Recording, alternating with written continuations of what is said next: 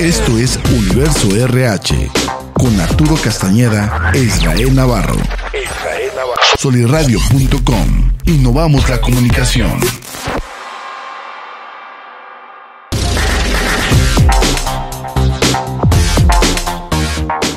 Muy bien, ¿cómo están? Mucho gusto aquí. Bienvenidos una vez más a su programa Universo RH, conducido por un servidor, Arturo Castañeda, e Israel Navarro. No se me olvide el buen Isra, nada más que el Isra va a estar fuera eh, en este programa. Sin embargo, es un tema el que vamos a abarcar el día de hoy, un tema interesante y un tema que sigue entregando por ahí a esta serie de, capítulos que estamos eh, llevando a cabo sobre la importancia o sobre la estafeta generacional en las empresas familiares. Es un buen tema. Por ahí em, un agradecimiento muy grande a Soliradio, al buen Cristian en los controles, como siempre, haciendo maravillas, haciendo la magia. Y obviamente aquí a nuestra casa productora Soliradio, la casa del podcast, donde día con día siguen haciendo un gran trabajo para mantenernos en el aire. Y bueno, vamos a comenzar con el tema de por qué esta feta, por qué el cambio, por qué la entrega, por qué estar tocando ahora temas de empresas familiares. Hemos tenido, tanto Israel como un servidor, experiencia en, en estas empresas que luego se acercan donde ya encuentran que están topados o donde ya empiezan ellos a detectar que necesitan tener una estructura diferente a la estructura actual. En algún momento funcionó, digo, en algún momento muchas empresas, grandes empresas aquí en la región, iniciaron siendo empresas familiares, varias han sobrevivido, otras han tenido que modificar su estructura y algunas este, lamentablemente han desaparecido. Sin embargo, aquí lo más importante es que aprovechemos toda esa experiencia y todos esos estudios que hay alrededor para poder precisamente hacer que nuestra empresa, si es una empresa familiar o si es una empresa pequeña, pero que ya está avanzando, que tenga unas bases sólidas para que pueda estar preparada para el crecimiento que se viene. Entonces, lo primero, ¿qué es lo primero que detectamos en una empresa familiar? Una empresa familiar, sea primera, segunda, tercera o cuarta generación, tiene ya eh, una esencia como tal y tiene unas bases que probablemente ya no son las mismas o que ya no sean adecuadas a estos tiempos. Cuando hablamos de, empresas familiares, estamos hablando de empresas que le fueron iniciadas por el abuelo o por eh, el, papá y que están ahorita generalmente entre la segunda y la tercera generación. A veces tenemos empresas donde la primera y la tercera generación están conviviendo y a veces ya hasta la cuarta generación sigue estando ahí, ahí dentro. ¿Son empresas exitosas? Sí. ¿Son empresas que han crecido? Sí. Pero también son empresas que tienen en ocasiones la desventaja que por no estar institucionalizadas ya no le pueden hacer frente a su competencia, sobre todo cuando su, competencia es una gran empresa transnacional o su competencia es un conglomerado de diferentes empresas que precisamente ya están con un gobierno corporativo. ¿Qué es lo primero? La institucionalización. Institucionalizar significa que se van a sentar las bases para el futuro de una empresa familiar más allá de su primera generación. En otras palabras es, vamos a poner reglas y vamos a estructurar para que los temas financieros y temas de control sean estándar, tengan un porqué, tengan un proceso, tengan un para qué y obviamente también tengan un resultado esperado. Entonces, si queremos nosotros migrar de una empresa familiar a una empresa con gobierno corporativo o a una empresa institucional, tenemos que tener claro que lo primero que, vamos a tener que hacer es establecer esa cultura y sobre todo en el tema financiero. ¿Dónde nos va a impactar? Nos va a impactar en el tema de gastos y en el tema de activos que no son propios o son, no son necesarios para la operación de la empresa. En otras palabras, es temas como la renta de la casa del hijo, eh, la mensualidad del carro de la esposa, el pago del, el seguro, la tenencia, este, o simplemente la compra de, del vehículo, de la casa, etcétera, no tiene por qué ser pagada por la empresa, porque no es un activo propio para la empresa. ¿Qué es lo que sí se puede hacer? Ok, de la ganancia o del salario o de ese, ese, ese pequeño sobre de dinero que va hacia el hijo, hacia este, la pareja, el esposo o el miembro de familia, ok, ahí puedo yo compensar. Pero no tengo por qué hacer ese activo parte de la compañía, porque no está asignado precisamente para la compañía. Estas son de las decisiones más difíciles, las decisiones financieras. El tema de tener que pagar los servicios, la renta, la mensualidad de algo que no es propiamente para la empresa.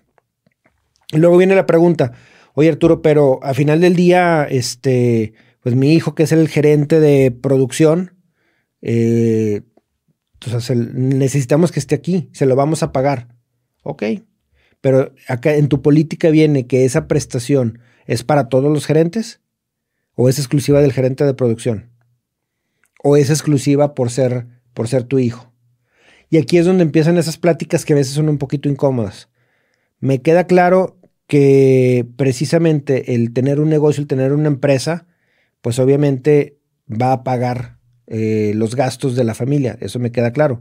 Pero también si queremos institucionalizarla, si queremos ponerle un gobierno corporativo, pues tenemos que entender que si vamos a otorgar esa prestación, tiene que ser la misma para esos niveles, o para esos puestos, o para ese puesto, sea o no miembro de la familia el que esté precisamente en la posición. Entonces, bueno, eso es lo primero. Fundamental el tema del gobierno corporativo. ¿Cuál es la función de un gobierno corporativo? ¿Qué es un gobierno corporativo? Básicamente un, gobierno corporativo es ese ente que va a tener un objetivo claro de encauzar en un mediano, en un corto y en un largo plazo todos los objetivos e intereses en el bien de la organización o en el bien de la compañía. Esto también significa que va a regular la relación que hay entre la familia y la empresa. Y va a ser un ente completamente neutro que va a buscar precisamente la solidez financiera y el futuro de la compañía. Cuando digo un ente, me refiero a un consejo, a un grupo, a quienes son los encargados de tomar las decisiones. Y lo van a hacer con una mentalidad de negocio y no con una mentalidad de familia. Datos, datos duros, sabemos que nos gustan los datos y siempre lo hemos platicado aquí.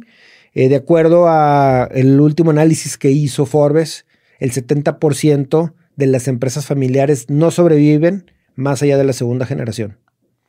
70%. 7 de cada 10 empresas no sobreviven a la segunda generación. ¿Qué significa? Significa que le inicia el papá, le pone todos los kilos, todo el esfuerzo, todo el punch entre el hijo o los hijos. Están ellos ahí dentro, pero ya una vez que los hijos se hacen cargo, ya no sobrevive, ya no despega o simplemente termina por apagarse. ¿Qué significa? Significa que caen al llegar a la tercera generación. Los mismos datos nos dicen que el 90% de las empresas que sobrevivieron a la segunda cayeron en la tercera. ¿Por qué cayeron? No hubo comunicación, no hubo delegación de funciones, no hubo unas finanzas sanas y obviamente también hubo muchas situaciones que entorpecen el proceso, donde arbitrariamente decidí meter al primo, al tío, a la mejor amiga, eh, donde arbitrariamente decidí que la compañía iba a pagar por las vacaciones de la familia, la compañía iba a absorber el costo de la casa este, de uno de los familiares, o la compañía incluso iba a absorber la mala decisión de irnos con un proveedor más caro, nomás porque es parte de la familia, o es conocido del dueño, o es un amigo muy cercano. Entonces, ¿qué significa? Significa que si queremos que nuestra organización crezca, que nuestro pequeño negocio que ahorita ya está sólido, siga creciendo, o simplemente queremos que sobreviva el esfuerzo de la familia, tenemos que forzosamente institucionalizarnos y crear un gobierno corporativo.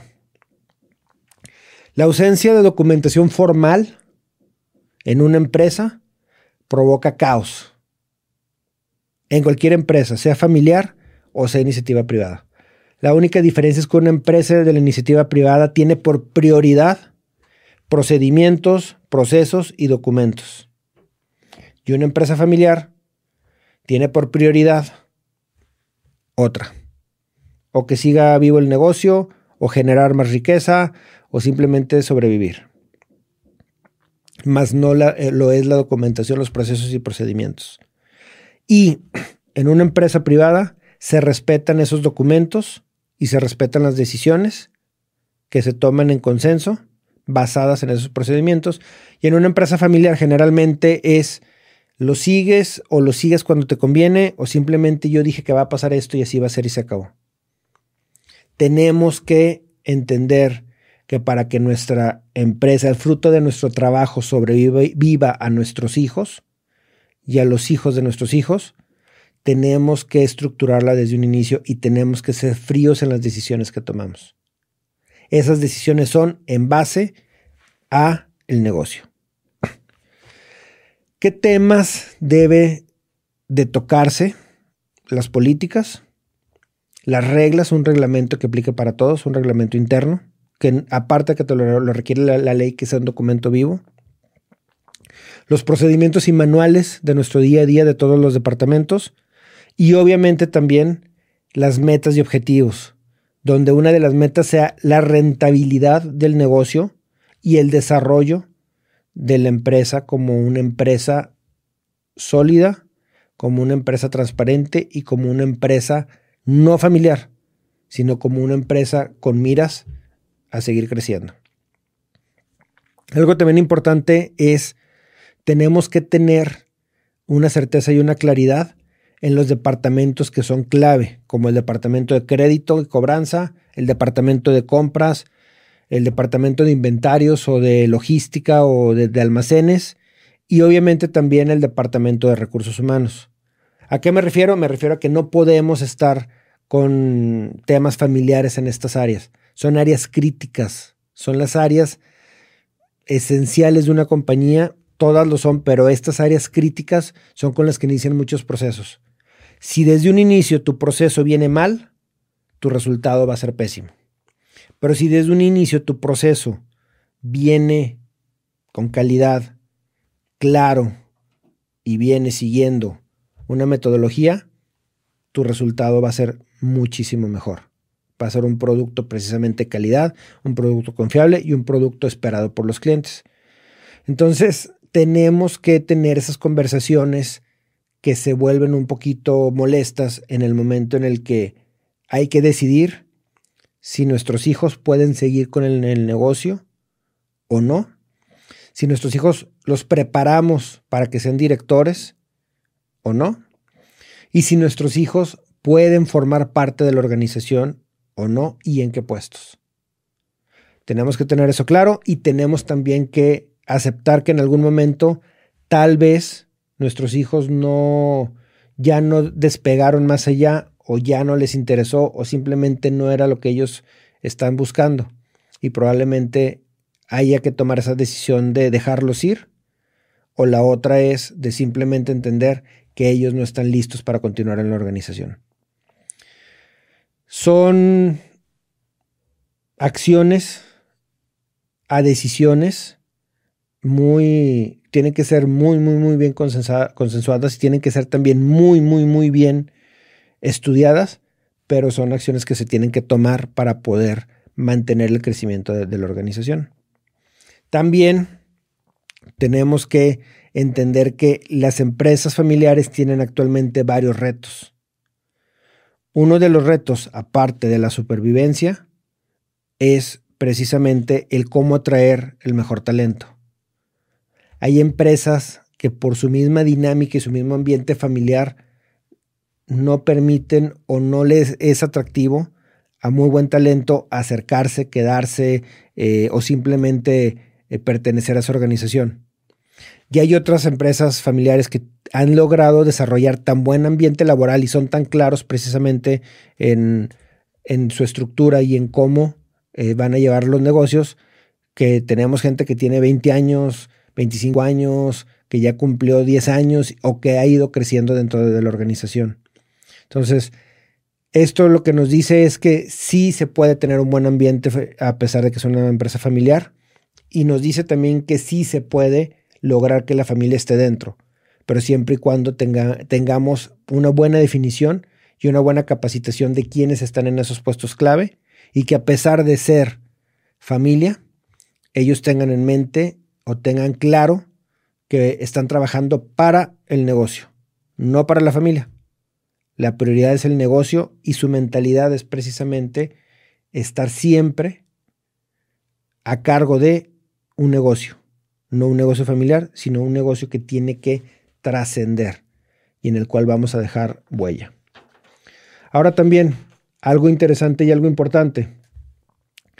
Desde la perspectiva de la familia, de una familia empresaria, he tenido la oportunidad, afortunadamente, de platicar con varias familias, he tenido la oportunidad de revisar estos temas con varias familias, este, y he también tenido la oportunidad de poder eh, ser testigo de esas juntas de consejo o esas juntas de gobierno corporativo o esas juntas donde precisamente empiezan a decidir cuál es el futuro de, de la compañía. Todas las que tienen claro que quieren seguir adelante han logrado establecer el gobierno corporativo. La figura del gobierno corporativo, que es básicamente puede ser un consejo familiar, no necesariamente tiene que ser este, conformado precisamente por, eh, por externos o por miembros que no sean familia, puede ser completamente un consejo familiar, pero tiene que tener claro que esa misma diversidad familiar le va a ayudar también a que si son de diferentes generaciones y si tienen diferentes habilidades, pueda también ser efectivo. Algo importante también es que tenemos que buscar la manera en hacer o en generarles la mentalidad emprendedora a las siguientes generaciones. Si queremos que nuestra empresa siga en manos de la familia y siga manejándose de una manera familiar, tenemos que buscar que ellos tengan esa mentalidad emprendedora. No es lo mismo lo que sufrió tu abuelo, lo que hizo, cómo lo hizo, las decisiones que tuvo que tomar y el ambiente que tenía cuando él creó la empresa, haga que tú llegues y esté todo formado. Ya tienen historia, ya tienen edificio, ya tienen valores, ya tienen incluso ciertos procesos y procedimientos. Ya te toca llegar prácticamente a la parte fácil. Y lo malo de esto es que cuando llegas a la parte fácil, pues tu cerebro, tus ganas, tu ímpetu suele quedarse estancado. Entonces, si queremos que las siguientes generaciones se enganchen con nuestra empresa familiar, tenemos que crearles una mentalidad emprendedora. ¿Para qué? Para que ellos puedan tener claro la definición de éxito dentro de la familia empresaria y que no busquen nada más riqueza, sino que busquen trascendencia. El otro tema es educar a la siguiente generación en lo que es una propiedad responsable. ¿Qué es una propiedad responsable? El concepto de propiedad responsable es básicamente pasar mi mentalidad de negocios familiares a una mentalidad inversora centrada en una administración del patrimonio familiar. En otras palabras, es dejo de, empezar, de, de pensar nada más como empresa familiar y empiezo a pensar cómo me diversifico, qué más puedo hacer dentro del mercado, cómo puedo seguir creciendo y obviamente también que todos los activos de ese patrimonio familiar trabajen para la compañía. Activos que no trabajan para la compañía suelen convertirse en un lastre. Autos que no le dan servicio a la compañía, propiedades que no le dan servicio a la compañía y que probablemente no tengan un valor específico, gastos, rentas o y muchas cosas que en ocasiones no impactan a la organización de manera positiva. ¿Por qué? Porque se vuelven en eso, precisamente en un gasto. Entonces tenemos que tener muy bien definido qué paga la compañía y qué le toca pagar al empleado, en este caso, a nuestro familiar.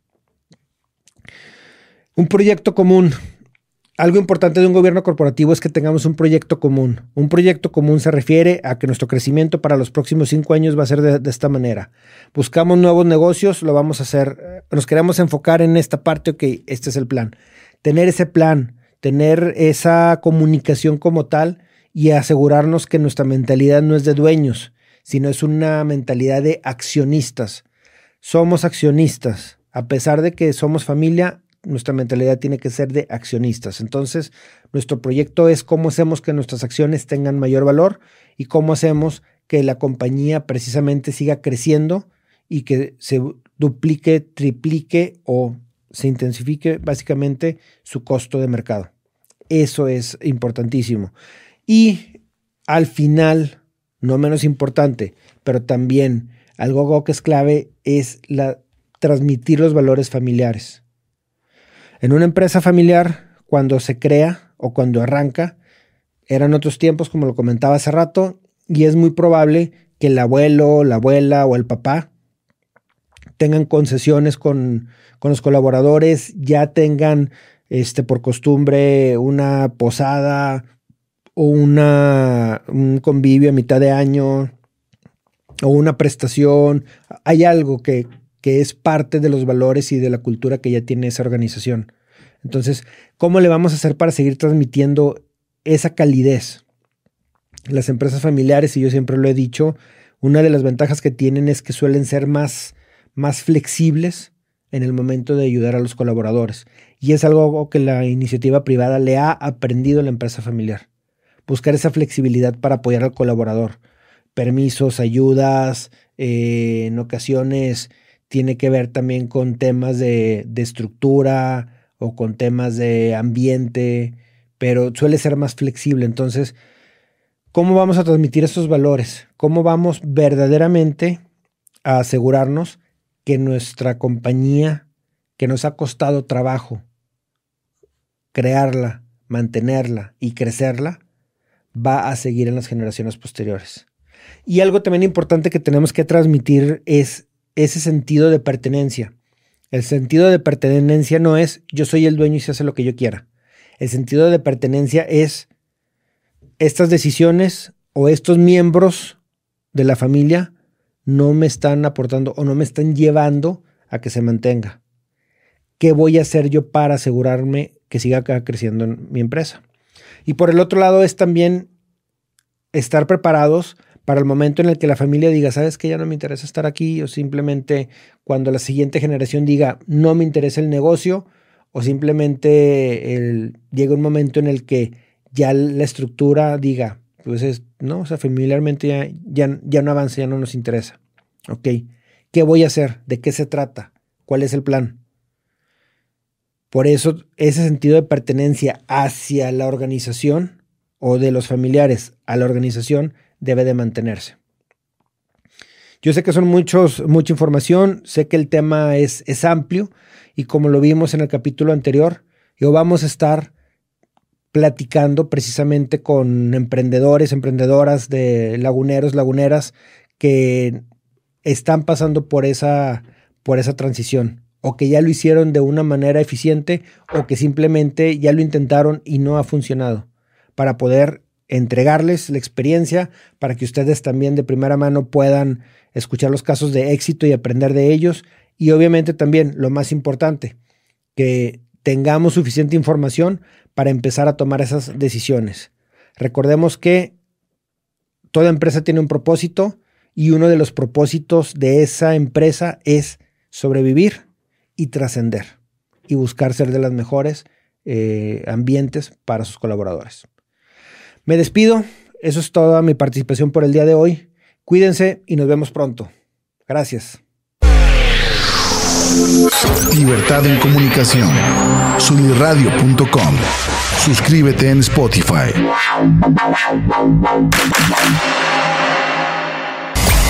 Emisión de vanguardia. Sunirradio.com. Suscríbete en Spotify. Sintoniza tus ideas. Suniradio.com. Suscríbete en Spotify.